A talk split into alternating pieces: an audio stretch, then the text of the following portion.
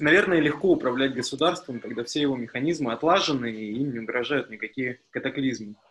У вас есть опыт работы в принципиально других условиях. Что, на ваш взгляд, главное для кризисных менеджеров в ситуации глобальных катаклизмов? Чего вам, как кризисному менеджеру, не хватало в 90-е, если проанализировать тот опыт прошлых лет с позиции сегодняшнего дня?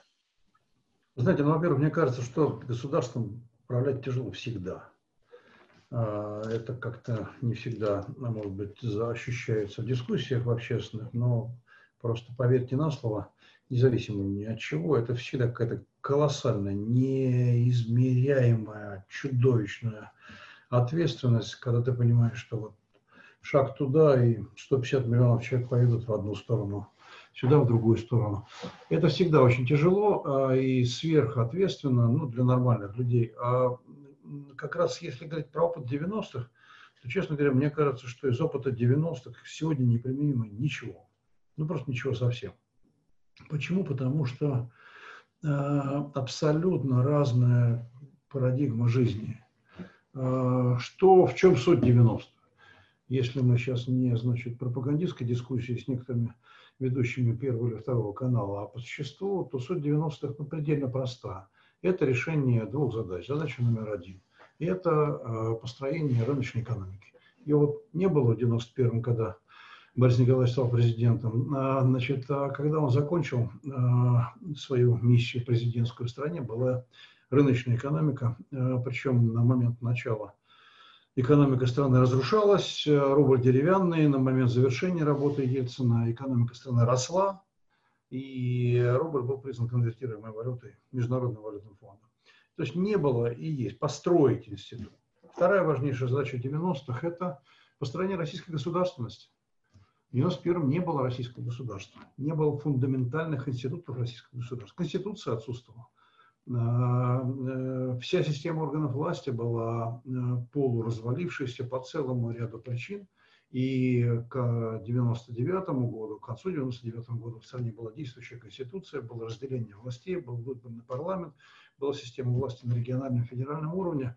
При этом не надо иллюзий. И экономика, и государство были с колоссальными изъянами, чудовищными проблемами. При этом и то, и другое было достигнуто очень дорогой ценой. Но э, суть задачи – это строительство институтов. Сейчас мы находимся в абсолютно другой жизни, но нам не нужно рыночную экономику строить слава богу. В этом смысле задача создания институтов на фоне полного разрушения и задача э, использования институтов для того, чтобы пройти кризис, она совершенно различная, просто совсем различная. Если хоть какие-то можно извлечь советы, это вообще неблагодарное дело. Вот, знаете, я давно уже для себя такой принцип вывел, наверное, он сейчас тоже работает – таких ситуациях кризиса, когда вокруг тебя все тонут и все э, кричат «тону». Э, первая реакция, э, может быть, самая простая, реагировать на тех, кто громко, громче кричит. Это неправильно. Это неправильно. В тяжелый кризис тяжело может оказаться совсем не то, тяжелее может оказаться совсем не тому, кто громче кричит. В этом смысле там, ну, если к экономике, там, крупнейшим компаниям легко добраться до правительства, до президента, значит, рассказываем про свои проблемы, а, а малому среднему бизнесу тяжело.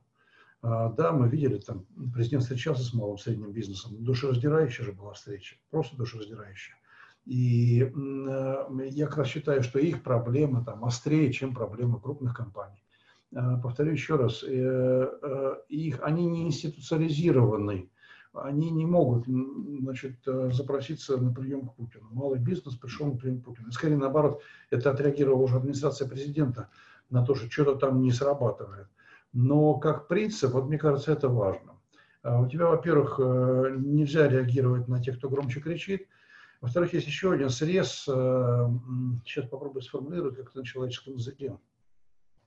В решении задач кризиса есть гигантский профессиональный слой очень сложный и очень непростой.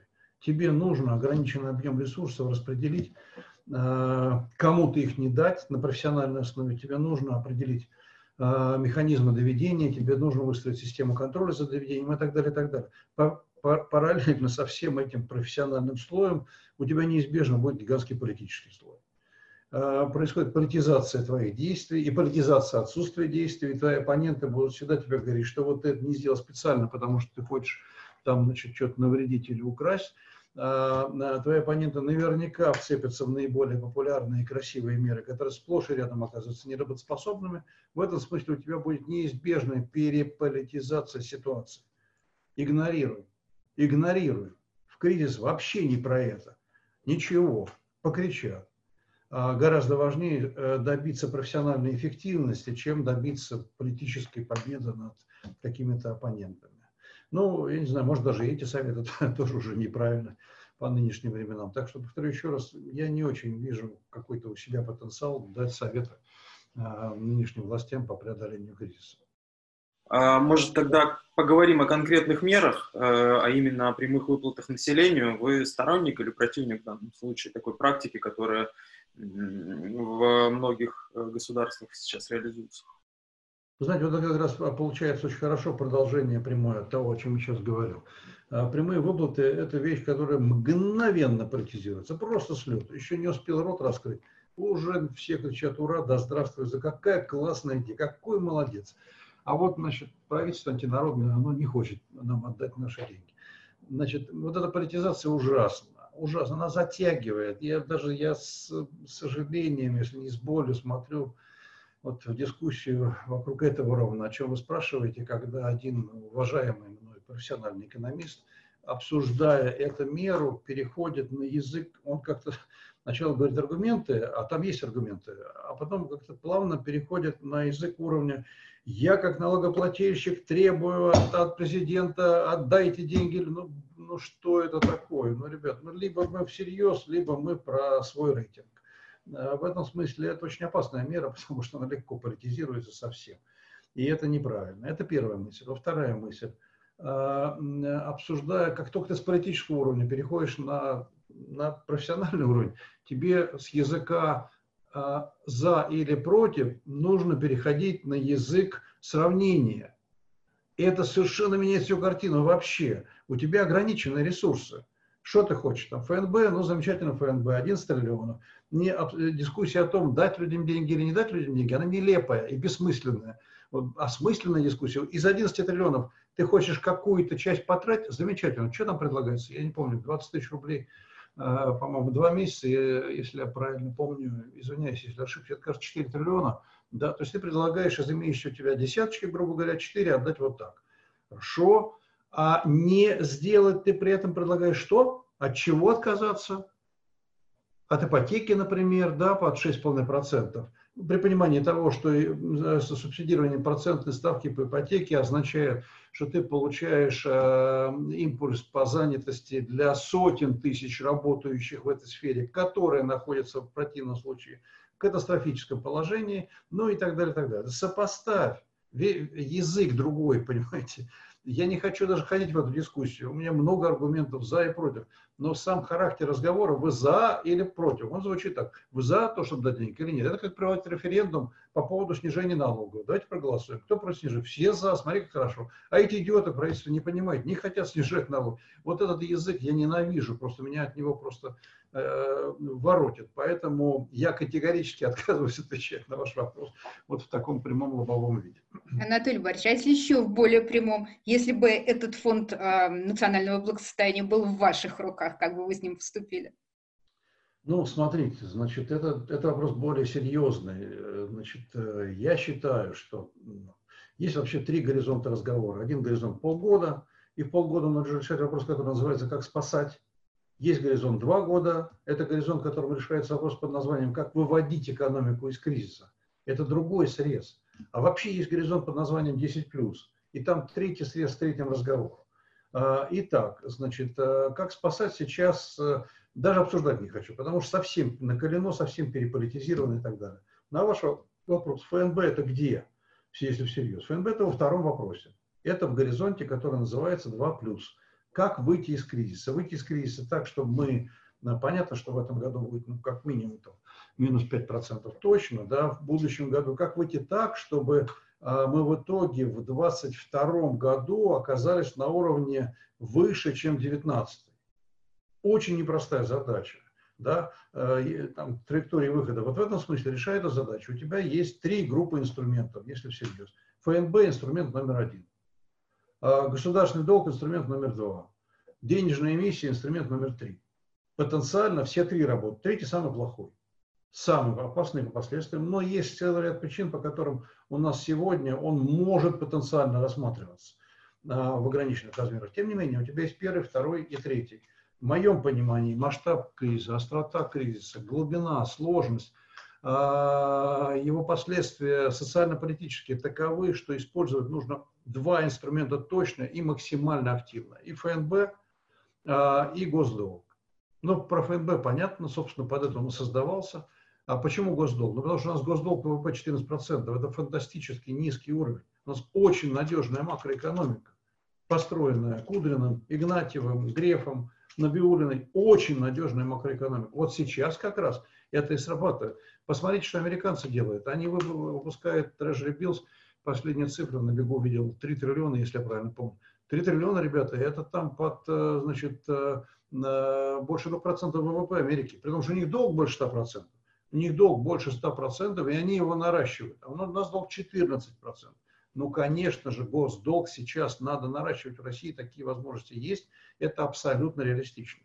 Я бы считал задачу восстановления а, максимально динамичного из очень тяжелого кризиса. Мы просто еще не ощутили его, все последствия. Но послушайте, ну у людей, как известно, там до 70% людей не имеет сбережений. Но это, это, это просто вопрос, что жрать? Это серьезная штука. Да, в этом смысле, ну, конечно же, выбираться из нее нужно, используя все инструменты, которые у тебя есть. Я назвал все инструменты, и даже такой тяжелый, как денежная миссия, и, конечно же, ФНБ тоже. Вы не первый эксперт в нашем цикле, который говорит об этом втором э, способе выхода из кризиса, втором инструменте. И э, наши эксперты говорят, что это всерьез даже не обсуждается в кругах людей, принимающих решения. У вас очень плохо информированные эксперты. Поставьте им двойку и в угол поставьте. Это активно обсуждается.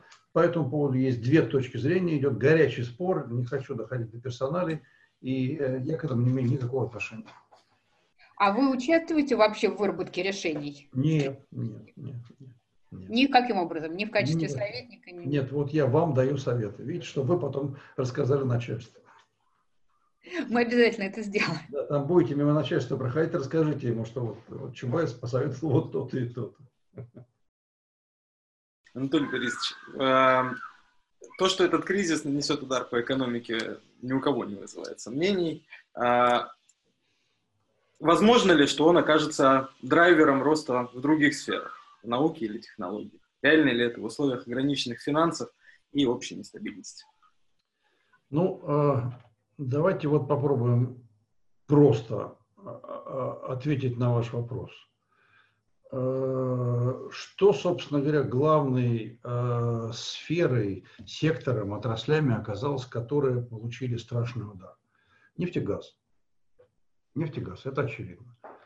А что оказалось главной сферой, которая, собственно говоря, нам позволяет существовать сейчас? Вот мы с вами говорим в Зуме. Ну, очевидно, софт, интернет, гаджеты, IT-революция, ну вот так совсем на уровне каком-то, ну просто здравого смысла, ясно, что Э, традиционный сектор, базовый технологический уклад 20 века, который называется нефть и газ, получил тяжелейший удар. Мне кажется, что это разговор не про год, не про два, не про три, это разговор про десятилетие. Мне кажется, что это, это не звоночек, а это такой просто вот набат. Да, не хочу доуглубляться. И, соответственно, а, оборотная сторона дела – ну, конечно же, конечно же, инновационная экономика. Сто раз говорено, тысячи раз обсуждено, 150 ну, обсуждений. Но вот, вот если и из этого кризиса мы по-настоящему вот этот долгосрочный вывод не сумеем извлечь, и это, конечно, будет очень плохо. Есть там нацпроекты, сейчас наверняка вот уже начинается работа по, как то аккуратно называется, оптимизация, оптимизация нацпроектов. Да? Соответственно, вот э, я считаю, что, ну, во-первых, это неизбежно, это, конечно, придется сделать все равно. Во-вторых, есть два нас проекта, которые вот категорически нельзя сокращать. Скорее, наоборот, наращивать надо. Один называется здравоохранение, второй называется цифровая экономика.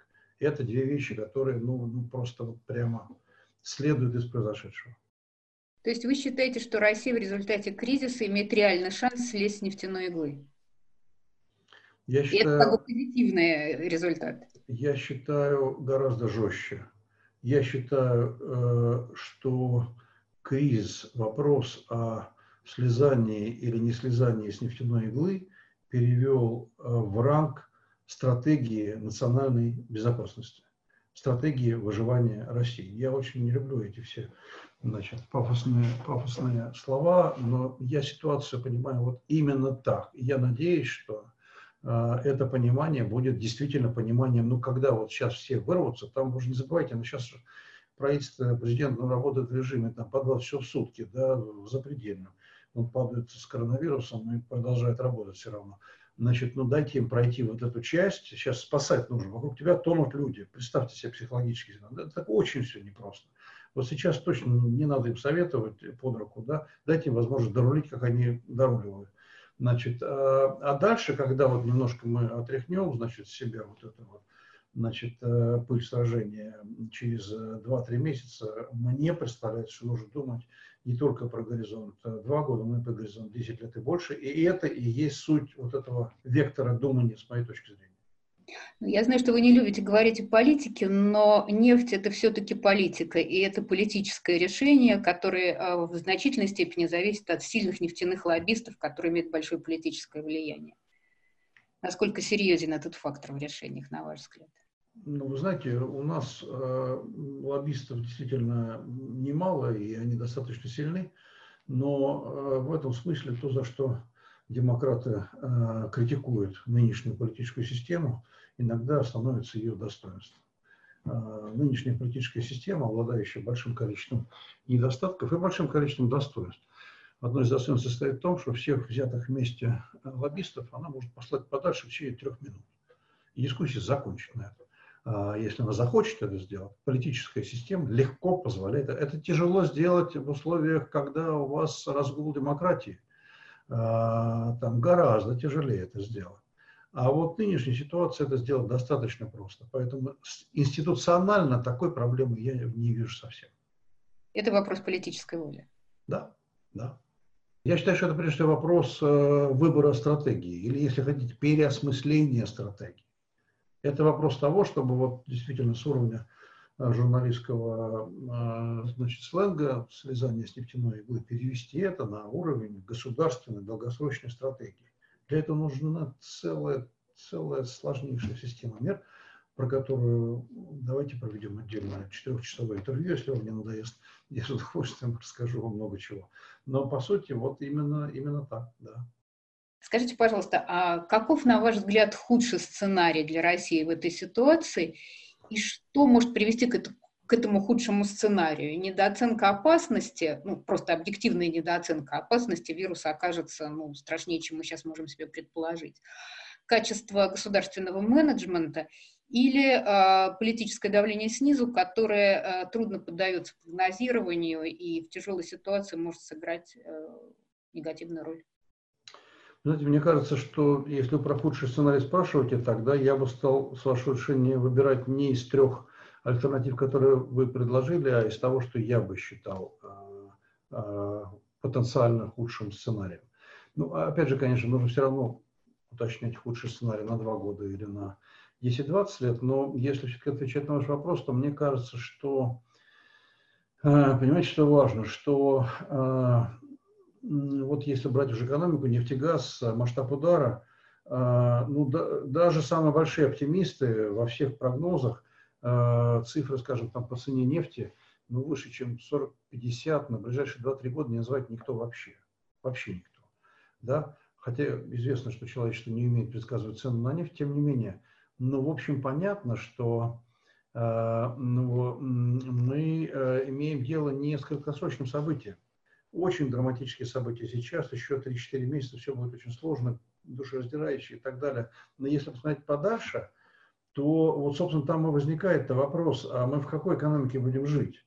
Мы будем жить в экономике, в которой э, нефть 30 э, э, долларов.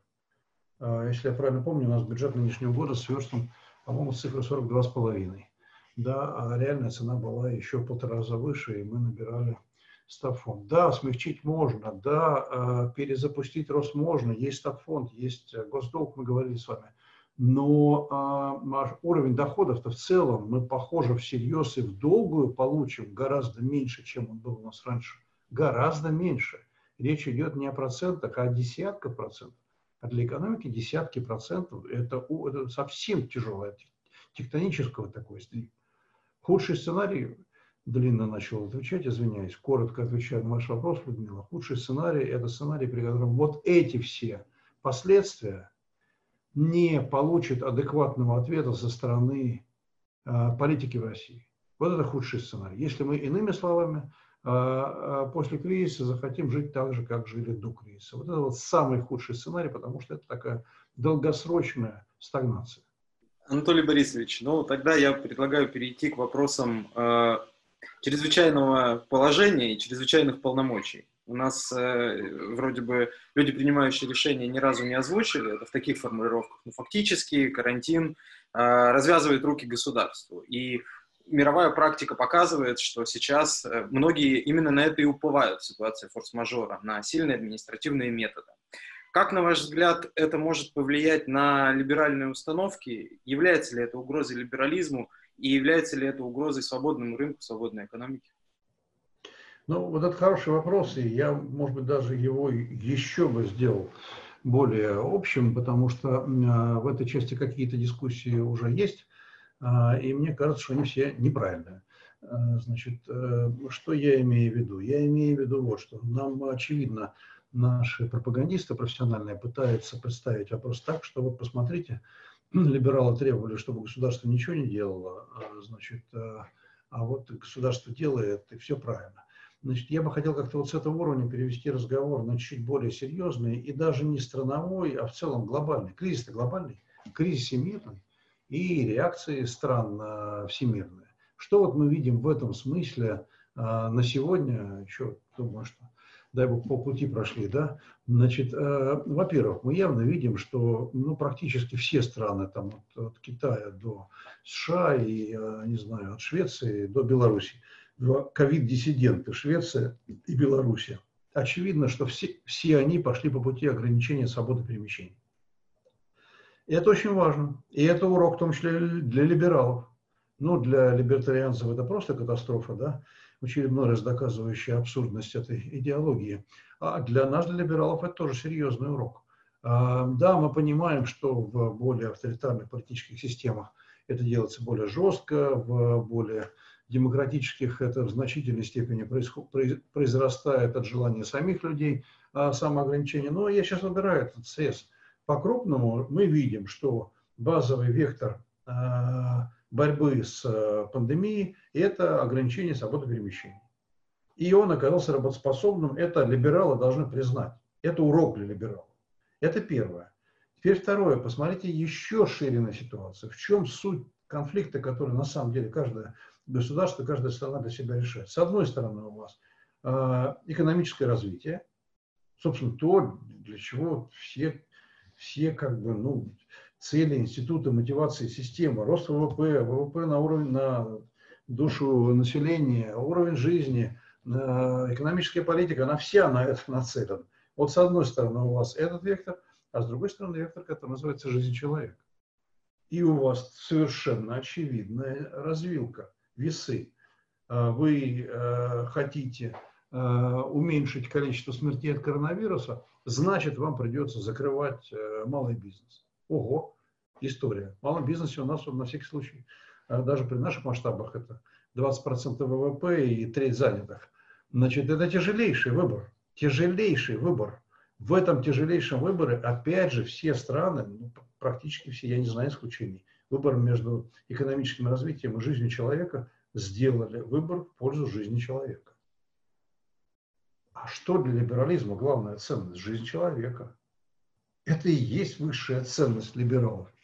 И в этом смысле она, очевидно, носит гуманитарный характер, общечеловеческий характер. В этом смысле все страны в этой тяжелой развилке, не сговаривая, что называется, именно это и выбрали. И в этом смысле это, конечно же, победа для либералов.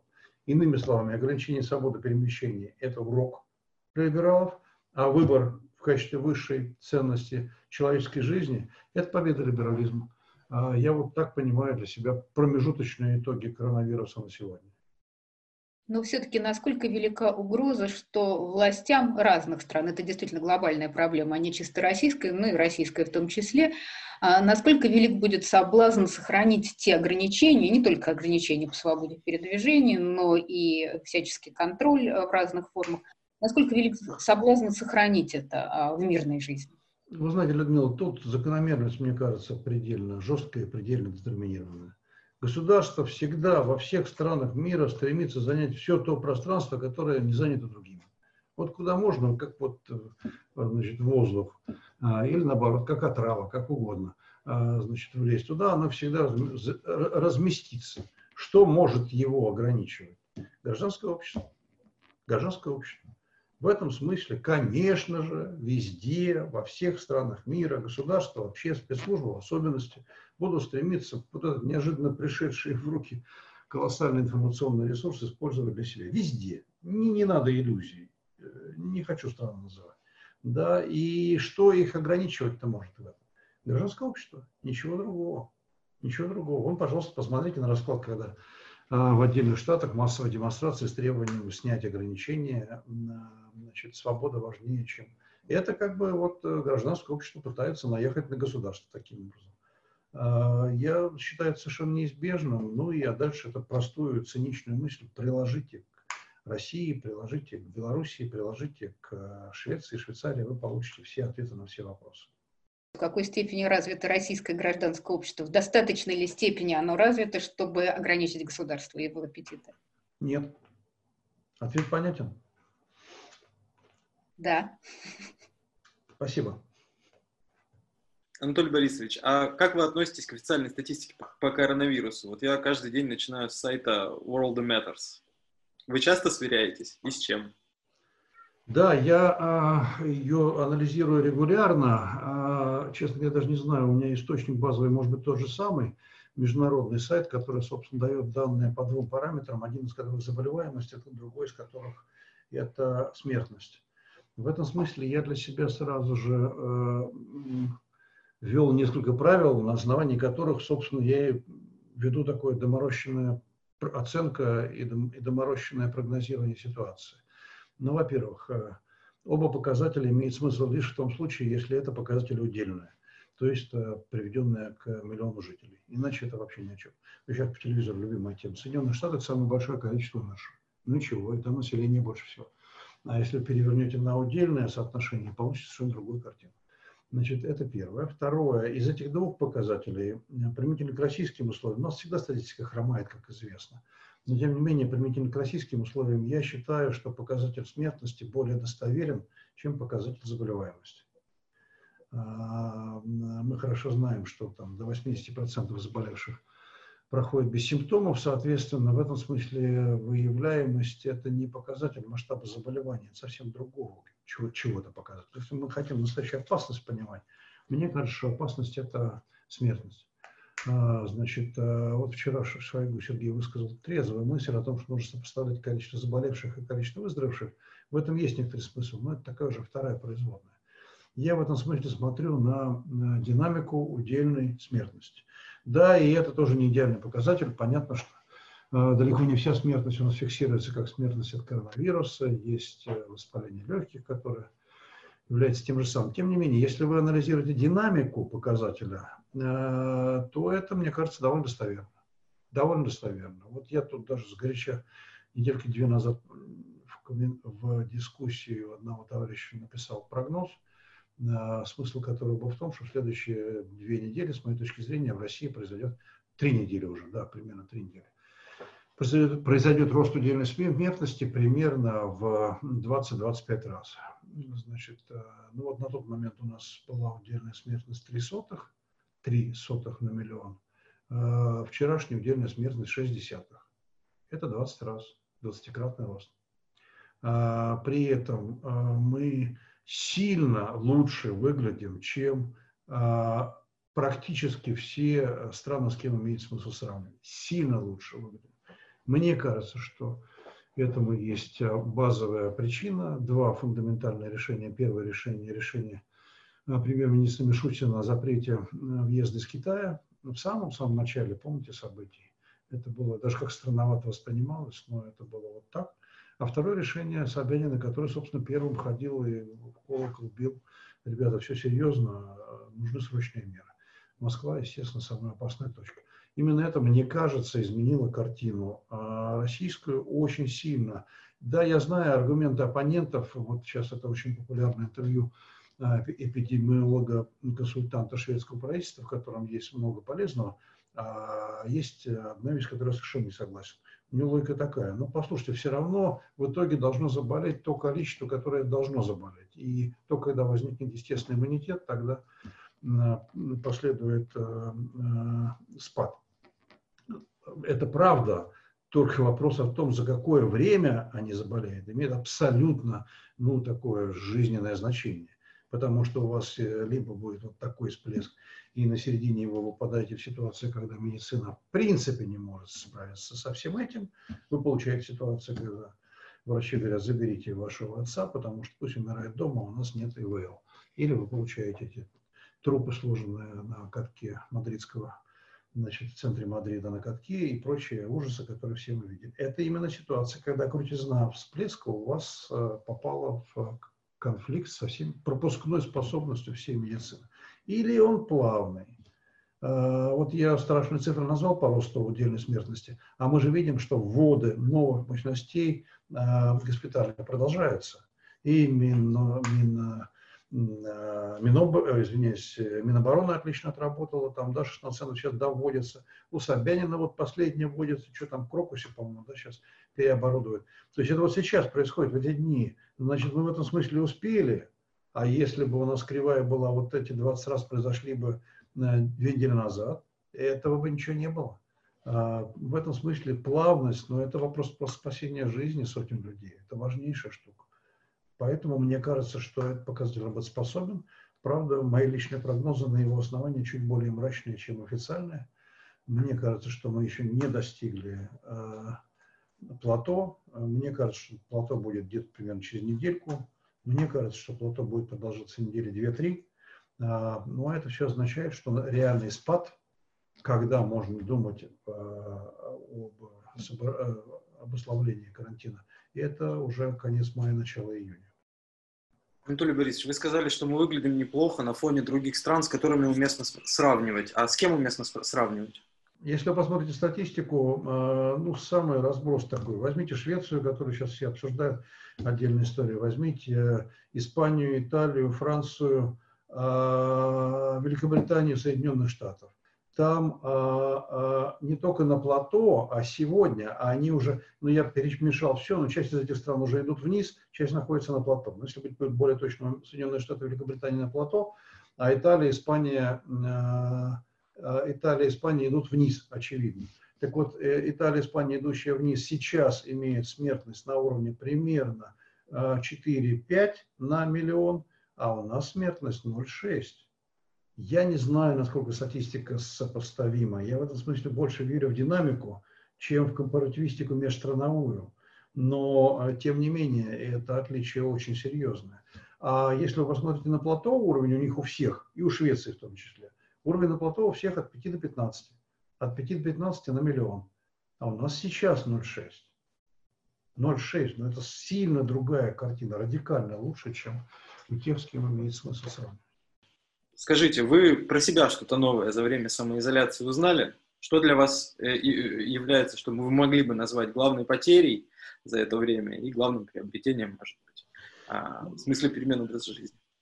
Ну, знаете, во-первых, э, для меня, может быть, главное удивление, вот, я бы никогда не предвидел такого эффекта, это, собственно, степень работоспособности а, в целом по стране удаленного режима. Мне казалось, что это какая-то все-таки московская история.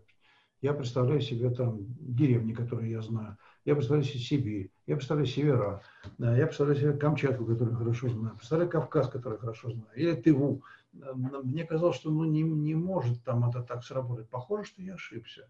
И слава богу, и в части школ, насколько я понимаю, я вот я, может быть, я просто, ну я же не эксперт, я поэтому так ставьте вопрос э, ко всему, что я говорю.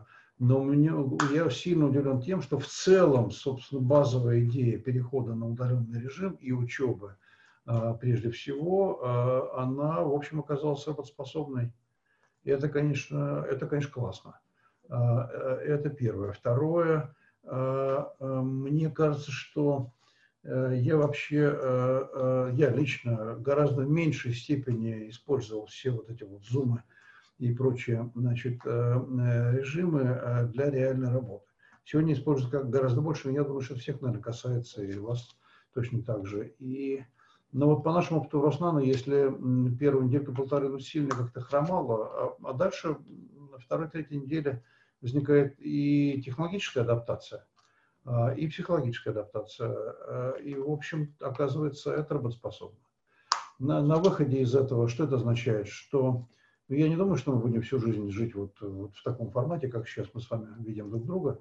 Но мне кажется, что в целом граница между онлайном и офлайном, когда уже все пройдет, когда уже все встанет на свои места, сильно сместится в сторону онлайна. То есть часть этих изменений, мне кажется, стала необратимой. Вот мы уже тут недавно выпивали с друзьями э, через Zoom.